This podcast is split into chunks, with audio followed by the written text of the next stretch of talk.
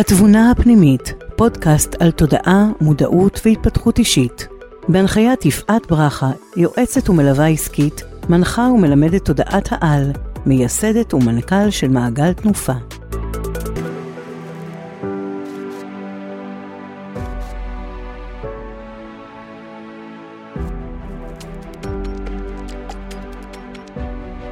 ברוכות הבאות לפרק החמישי של התבונה הפנימית, המקום שבו אנו מדברות על תודעה, מודעות, התפתחות אישית וכל מה שיכול לעזור לנו לחיות כאן חיים טובים יותר, מדויקים ובריאים.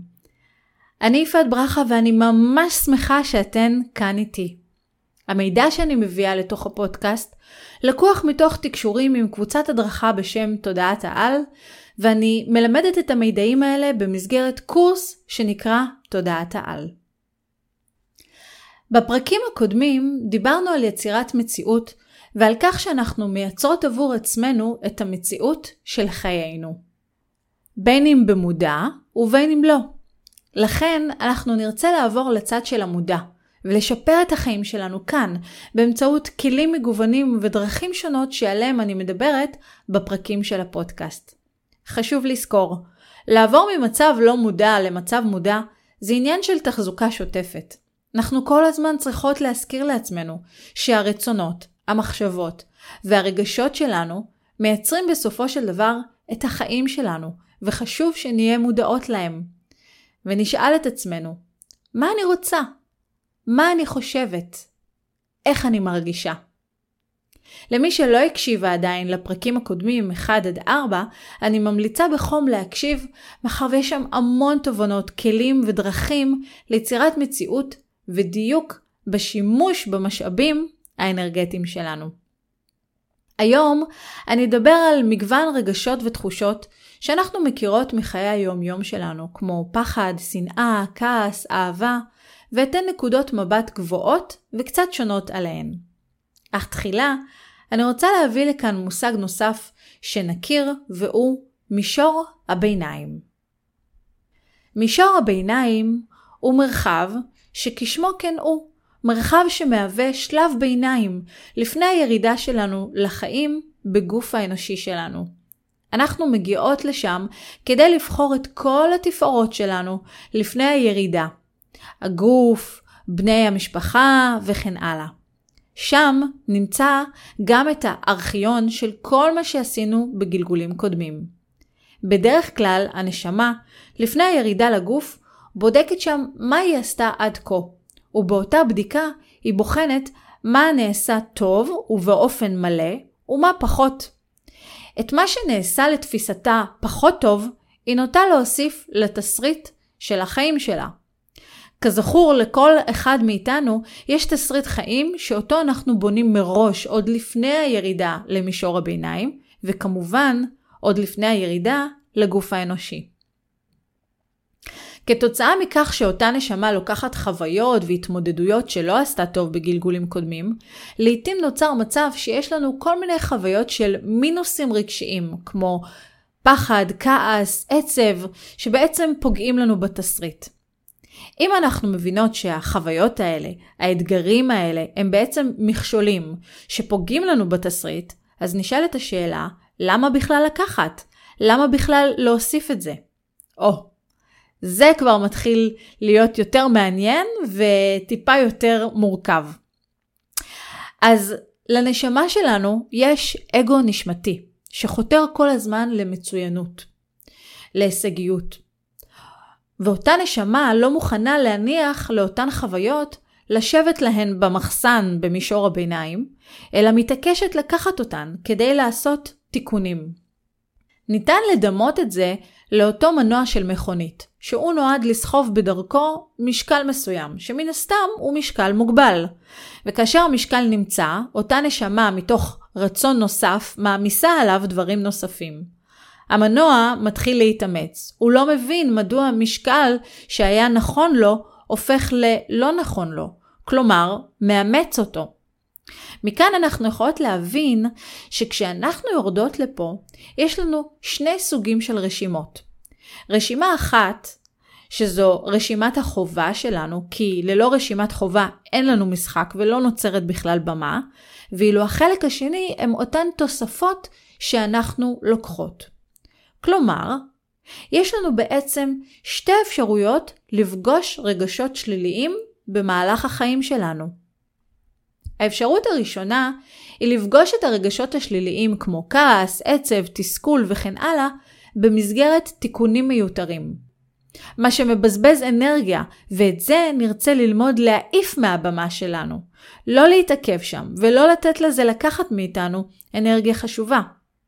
האפשרות השנייה היא לפגוש את הרגשות השליליים במסגרת השלמות, שאולי לא חווינו זאת מעולם, ואז החוויה הזאת ממומנת. למה הכוונה חוויה ממומנת? הכוונה היא שזאת חוויה שממלאת אותנו באנרגיה, לאחר מכן נעלמת. תיקונים, הכוונה לתיקונים מיותרים, לא מקבלים מימון בחיים שלנו, ולכן אין לנו אנרגיה עבורם, לעומת השלמות שלהן יש אנרגיה. החוויה ממלאת אותנו באנרגיה, נעלמת לאחר מכן, ויש לנו התפתחות דרכם. החדשות הטובות הן שכרגע אנחנו בתהליך כניסה לעידן החדש, שבו אין צורך לחוות שוב ושוב את אותם רגשות שליליים. בני האדם עושים זאת כי הם מכורים לזה, הם לא רגילים למשהו אחר. רובנו יודעים להתמודד עם בעיות רק דרך המנעד הרגשי הנמוך, ופחות עוצרים לחשוב, להבין את הסיטואציה, לתת עליה מבט גבוה יותר. המוח שלנו יוצר התמכרות או סוג של התרגלות למה שניתן לו. ואם אנחנו נאכיל אותו כל הזמן ברגשות של פחד, עצב וכדומה, זה מה שהוא יכיר. זה יהיה האוטומט שלו. כלומר, ברירת המחדל שלו להתמודדות עם סיטואציות בחיים. כאשר אנחנו חושבות מחשבות שונות, מעגלים במוח שלנו מופעלים בסדרות, בתבניות ובצירופים מתאימים, ומייצרים רמות תודעה התואמות את המחשבות האלה. כשזה קורה, המוח מפיק כימיקלים בעלי חתימה שתואמת בדיוק את המחשבות. וזאת כדי שנוכל להרגיש באותו אופן שחשבנו ברגע זה. מפה אנחנו יכולות להבין שכשיש לנו מחשבות נפלאות, מלאות אהבה, שמחה, אנחנו מפיקות כימיקלים הגורמים לנו להרגיש בהתאם. נפלאות, אהובות, שמחות וכן הלאה. והדבר נכון גם כשיש לנו מחשבות שליליות, כמו חרדות, חוסר סבלנות וכדומה. תוך מספר שניות זה כבר לא יהיה ברמת המחשבה, אלא גם ברמת הרגש והגוף. כדי להעמיק בנושא הרגשות שלנו, אנחנו ניקח מבט על לכמה דקות ונסתכל על החוויה שלנו כאן במבט מקרו. אנחנו כאן בבריאה שהיא דו-קוטבית, כלומר, כל הלמידה שלנו נובעת מהתנסות וחקירה של שני הכתבים. פחד ואהבה נמצאים בשני הצדדים של הכתבים. צד אחד של קוטב הוא הרגש שבונה, ובצד השני יש את הרגש שהורס. בעולם שלנו כאן, בכדור הארץ, אנחנו בודקות את הכתבים בהיבט הפיזי, בגוף ובנפש שלנו. כלומר, מחברות לחוויות שלנו את יסוד האדמה. במישורים הגבוהים בדקו ובודקים את הדברים ללא גוף, ללא אדמה. כלומר, תחילה הדברים היו תאורטיים, במישורים הגבוהים, ואחר כך הם עוברים לבדיקה כאן, אצלנו. אנחנו למעשה בודקים את מה שתוכנן באופן תאורטי. ומה קורה כאשר מתכננים משהו בתיאוריה? כאשר מתכננים בתיאוריה, לא יודעים מה תהיה התוצאה בתוך האדמה הפיזית, ויש המון ניסוי וטעייה. בעצם לוקחים תיאוריה ומעבירים אותה אל המציאות הממשית. אנחנו מתנסים בחוויה האנושית של גוף ונפש, וזה קיים רק כאן, בכדור הארץ.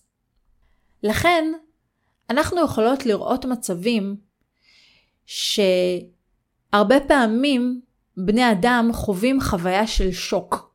כלומר, לא יודעים איך להתמודד עם רגש מסוים או חוויה. ניקח לדוגמה מצב של הלם קרב.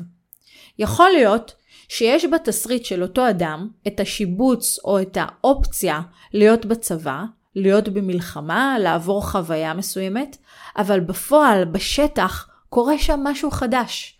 משהו שאותה נשמה מעולם לא חוותה, או לא לקחה איתה מספיק משאבים רגשיים כדי להתמודד.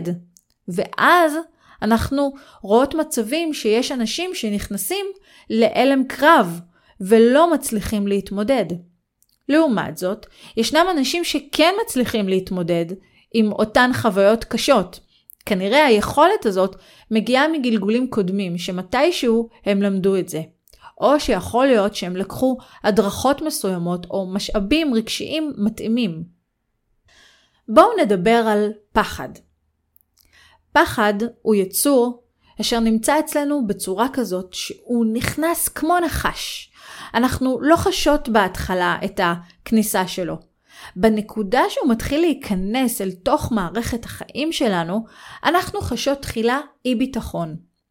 אי ביטחון הוא משהו בסיסי וטבעי, שאנחנו מגיעות איתו למשחק החיים שלנו. כלומר, הפחד הוא התוצר הסופי שמורכב מהחלק הראשוני והבסיסי לחלוטין שהתחיל מאותו אי ביטחון. אי הביטחון שבהתחלה חשנו הפך למצב שאיתו כבר לא יכולנו להתמודד, ובעקבותיו הוא גדל, ושורשיו יצרו את אותו פחד. מה אנחנו יכולות לעשות כדי שהקוטב השני ישלוט ולא הפחד? צעד ראשון הוא להירגע, ולקחת שני צעדים אחורה. אל תהיו בתוך המערך המפחיד ותנסו לפתור אותו תוך כדי, כי זה לא עובד. אפשר לדמות את זה לבלקאוט של שחקן על במה. כשהוא נמצא בבלקאוט הוא צריך להירגע, להוריד את המערך הרגשי ולהעלות את המערך ההבנתי. כל עוד הוא ייתן לרגשות לסעור בתוכו, הטקסט של התסריט לא יחזור אליו. אותו דבר לגבי פחד. כשאנחנו חוות פחדים בעקבות התמודדות מסוימת, אנחנו צריכות לייצר רגיעה נפשית, ולעיתים זה עוזר לקחת גם מרחק מאותה סיטואציה.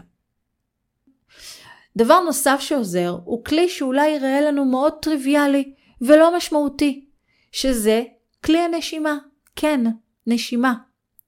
נשימות עמוקות עושות לנו סוג של עיסוי פנימי לריאות ומכניסות חמצן למערכת הדם. אז אפשר לחלק את הנשימה לארבע פעימות. שאיפה עמוקה, עצירה של כמה שניות, נשיפה ארוכה, עצירה של כמה שניות. זאת המערכת של ארבע פעימות שאני הכרתי אותה דרך תרגולי היוגה. זאת נשימה טובה ומבורכת שעוזרת לנו לאזן את המערך הגופני ובעקבותיו גם את המערך הרגשי. הרבה פעמים אני רואה אנשים שמנסים לפתור את נושא הפחד באמצעות היגיון. ההיגיון הוא התחלה טובה וחשובה, אך לא נותן את המענה לפחד הפנימי שלנו. גם פתרונות מבחוץ לא יכולים לתת את המענה המלא לפחד. למה הכוונה פתרונות מבחוץ? אנשים שמחפשים אישורים חיצוניים, ולעיתים מתמכרים ליועצים, מתקשרים וכן הלאה. אז מה נותר לנו? לפנות פנימה. כשהפנייה פנימה מתבצעת בידיעה שיש לנו כתובת למקום הפנימי, ששם יש את הפתרון. להתחבר ליכולות הפנימיות שלנו, ולדעת לקבל את התשובה שאנחנו מקבלות מבפנים ולסמוך עליה. כלומר, להתחבר לאמונה הפנימית ביכולת שלי מתוך היכרות והבנה של העוצמות אל מול המגבלות שלי. כשאנחנו לומדות להתמודד עם הפחד, אנחנו מפעילות את מרכז הגרון, שמחובר ליסוד האוויר. כאשר הפחד עצמו נמצא במרכז הלב, שמחובר ליסוד המים. כלי אנרגטי שאפשר להשתמש בו הוא להעלות למעלה את הפחד ולהפעיל את המרכזים הגבוהים, אוויר אש, ולא לפעול מהנמוכים יותר. אתן יכולות ממש להעלות בדמיון את הפחד ולבדוק איפה הוא נמצא בגוף. באיזה מהצ'קרות, באיזה מהמרכזים האנרגטיים. האם זה בלב או באזורים שמתחתיו? תדמיינו איך אתן לוקחות את הפחד ומעלות אותו מעלה לאזור הגרון. כשזה עולה מעלה, זה מקבל אוויר, כלומר, הופך דליל יותר, מתאוורר. כשאתן מעלות אותו עוד יותר למעלה, לאזור העין השלישית, שם הוא מקבל אש. ותוכלו לדמיין איך האש הזאת שורפת, מפוגגת את הפחד עד שהוא מתאדה. זה סוג של דמיון מודרך שאתן יכולות לעשות לעצמכן ולבדוק איך זה עובד עבורכן. עבור כל אחת ואחד יש משהו אחר שיכול לעזור לו. הנושא של התמודדות עם פחד הוא עניין של תרגול ואימון. זכרו, לעולם לא לקבל החלטה מתוך פחד. תמתינו, תירגעו, תטפסו למרכזים הגבוהים ותקשיבו פנימה. עכשיו אני אשמח לעבור לדבר על אהבה. אהבה היא מושג רחב מאוד, ואנחנו נפרק אותו בשלב הזה לשני סוגים. אהבה אחת היא אהבה שאנחנו כאן חוות בעולם הארצי, בגוף ובנפש. אהבה השנייה היא אהבה ללא תנאי. אהבה שאנחנו לא מסוגלות לחיות דרכה כאן בעולם הארצי שלנו. מה זאת אהבה ללא תנאי? אהבה ללא תנאי זאת קבלה מלאה של דבר או אדם בדיוק כפי שהוא. אנחנו, בני האדם, לא באים לעולם כדי לקבל דברים כפי שהם, אלא כדי לעשות התפתחות, התפתחות אישית, מתמדת ובלתי מתפשרת.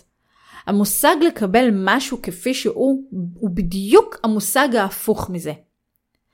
אהבה ללא תנאי זאת אהבה שקיימת במישורים הגבוהים, ששם המידע נאגר ונאסף, ושם אנחנו שוהים בין גלגול לגלגול.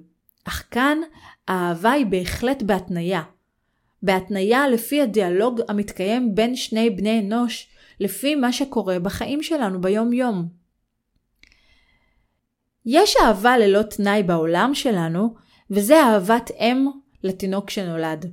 אך גם היא מוגבלת בפרק זמן וביכולת שלה. לצערי הרב ראיתי אמהות שלא אהבו את התינוק שלהם כפי שהוא ורק מעצם היותו. אמהות שכבר כשהוא יצא מהרחם שלהן הם העמידו תנאים לאהבה. אז כן, גם זה קיים בעולמנו. כל מערכת יחסים שאנחנו פוגשות בתסריט שלנו מכילה משהו שבצד השני אין וההפך. וזאת על מנת שנעשה התפתחות. אם נקבל אחד את השני ללא תנאי, לא יהיה רצון לשיפור והתפתחות. כלומר, אנחנו פוגשים אחד את השני כדי להתפתח זה מזה. אתה מלמד אותי את מה שאתה מומחה בו, ואני מלמדת אותך בתחומים שאני מומחית בהם. אהבה נכונה היא אהבה שעוזרת לנו להבין את האחר. אהבה דרך הבנה. אנחנו לא מתערבות לבן אדם אחר במשחק שלו, אנחנו כן יכולות להיות בדיאלוג, אך לא משתלטות עליו או נותנות לו משהו מרחמים או פינוק. אהבה של רחמים היא אהבה מסוכנת, זאת אהבה שנובעת מפחד. אהבה מרחמים היא אהבה שמחלישה, לא אהבה שמעצימה. כאשר אנחנו עושות אהבה שהיא מדויקת ומתפתחת, לא החסרנו מעצמנו אנרגיה. לעומת זאת, כשאנחנו מוצאות את עצמנו בעקבות האהבה, נותנות משהו, אם זה בפיזי, אם זה בכסף, אם זה ברגשות נפשיים שלוקחים מאיתנו, זה מוריד לנו מהמצבר האנרגטי. כשאנחנו נכנסות למערכות יחסים שלא מדויקות לנו, אנחנו נותרות זכותות וללא אנרגיה. לעומת זאת, בואו נדבר על בני משפחה ילדים, בני זוג. אלה מערכות יחסים שחתומות מראש, ולכן לזה יש לנו אנרגיה מספקת ומתאימה. יש לנו את המצבר שיתמוך בזה. כאשר אנחנו מביעות אהבה, מולה נמצאת התפאורה של השנאה. מאחר ושנאה לא קיימת בבריאה, כי הבריאה עובדת על אהבה, התוצר של חוסר אהבה הוא אותו דבר שאנחנו קוראים לו שנאה. זאת אומרת שלמעשה אנחנו יכולות לתרגם את מושג השנאה לחוסר אהבה. ברגע שאנחנו נמצאות בקוטב שמביא לנו את יכולת האהבה, אנחנו מחוברות לנשמה, לתודעת העל, ואז אנחנו גם מסוגלות להבין את משחקם של השחקנים האחרים בבמות אחרות. כלומר, להבין את האחר, האחר שהוא לא אני. להבין את האחד ששונה בתפיסת עולמו ממני. אולי הוא שונה בנראות שלו, באמונות שלו, בדרכים שהוא רואה את העולם. דיברתי בפרקים הקודמים על המטאפורה של השחקן והתיאטרון, אז אני ממשיכה ככה עם אותם מושגים גם באספקט של אהבה. אז אהבה נכונה היא לא אותה אהבה שתאלץ אותנו לרדת מבמת המשחק שלנו כדי להרים ולעזור לשחקן אחר אשר כשל על במתו. דבר זה אינו מכיל אהבה, מאחר והוא פוגם במשחקו של השני. כל מהלך שלנו שבו אנו יוצרות שינוי במשחק של אחר, ולעיתים חושבות שזה נעשה מתוך אהבה, זאת אהבה שנקראת חיבוק דוב. כלומר, אנחנו חונקות מתוך הרצון שלנו לעזור, ובצורה שהיא אינה נכונה לאחר. אהבה נכונה היא אותה אהבה שבה אנחנו מבינות את המשחק האחר, ונותנות לו לחוות את משחקו. כאשר אנחנו יוצרות מצב שלא מתערבות במשחקו, מתוך אותו מושג שכבר דיברנו עליו, והוא רחמים. אז יש לנו ככה נקודות למחשבה, ואני מזמינה את מי שמקשיבה או מקשיב להתבונן על כל מיני מערכות יחסים, כל מיני חיבורים שיש לכם בחיים, ולבדוק איזה סוג של אהבה יש שם. האם יש שם אהבה שסוחטת, שמורידה אנרגטית? האם יש שם אהבה שמרימה, שמעצימה? האם יש שם אהבה שמתערבת? האם יש שם אהבה שמבינה, שמתייעצת, שמייעצת, וכן הלאה. יש ככה הרבה נקודות למחשבה. אז בואו נדבר על שנאה. כדי ללמוד את הקוטב השני של אהבה, יש גם חוויות של שנאה. החוויות האלה הן חוויות מאוד קצרות, כי אי אפשר לשנוא הרבה זמן, זה דבר נורא, זה דבר שהוא קשה מנשוא. בעידן הישן, בעבר, כשרק למדו חוויות, אז למדו את הנושא הזה של שנאה, ובאמת היו מקרים של שנאה ארוכה, של שנים. היום החוויות של השנאה הולכות ומתקצרות, ותכף נבין למה. כשאנחנו בחוויה של שנאה, יש שאלות שאנחנו צריכות לשאול את עצמנו. איזה חסר באהבה אני חווה? ממה אני רוצה לברוח? מה אני בעצם רוצה לדחות מעצמי? או מה יש שם שאין לי? ברגע שאנחנו נבין, אנחנו נתחבר, כי דיברנו שאהבה נעוצה בהבנה. אז שאלה נוספת שכדאי לשאול את עצמנו, למה אנחנו לא רוצות להתחבר? ממה אנחנו פוחדות? אנשים שיש להם המון שנאה, אנחנו נגלה שהבמה שלהם חשוכה, מאוד קשה להם, רע להם, הם נמצאים בהוויה מאוד קשוחה ביום יום שלהם. כדי לעזור להם, אנחנו צריכות לתת להם את ההבנה שהם יכולים להדליק את האור על הבמה שלהם. ואת זה רק הם יוכלו לעשות. אף אחד אחר לא יכול לעשות את זה. אנחנו יכולות לבדוק איתם, האם יש שם משהו לא פתור? נשאל אותם, בוא, תבין למה, מה מפריע לך באמת? אני מביאה כאן קטע קטן מתוך הספר שלי פוקחת עיניים, שם אני מסבירה את העקרונות של לימודי תודעת העל יחד עם חוויות מחיי האישיים ומנשים שליוויתי במעלה הדרך.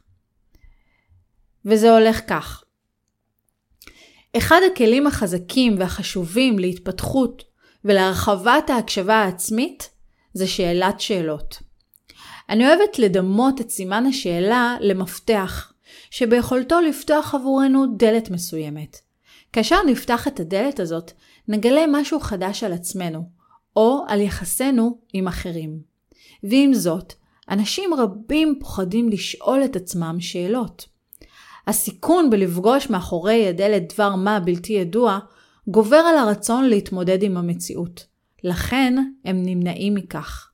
יחד עם זאת, עלינו להבין שלצד הפחד המובן מלקפוץ אל הלא נודע, אנחנו חייבות מעת לעת לשאול את עצמנו את השאלות הקשות, כיוון שרק כך נוכל להתפתח אל השלב הבא. זה היה חלק קטן מתוך הספר פוקחת עיניים, מסע אישי לגילוי התבונה הפנימית, ולאחר הבדיקה גיליתי שבספר מופיעה המילה שאלות כמעט 40 פעם. מה שמדגיש מבחינתי כמה הנושא של שאלות חשוב. אז לסיכום, היום הכרנו את המושג מישור הביניים ולמדנו על השלמות אל מול תיקונים. דיברנו על המונחים החשובים כל כך שהם פחד, אהבה ושנאה. אני מקווה שקיבלתם טעם לעוד העמקה שתעזור לנו לחיות כאן ביום יום שלנו יותר בקלילות ובהצלחה. אם יש לכן שאלות, תרשמו לי, ואשמח להרחיב בפרקים הבאים. תודה רבה על ההקשבה וניפגש בפרק הבא בהערכה ממני, יפעת ברכה. תודה שהאזנתן לפודקאסט התבונה הפנימית עם יפעת ברכה.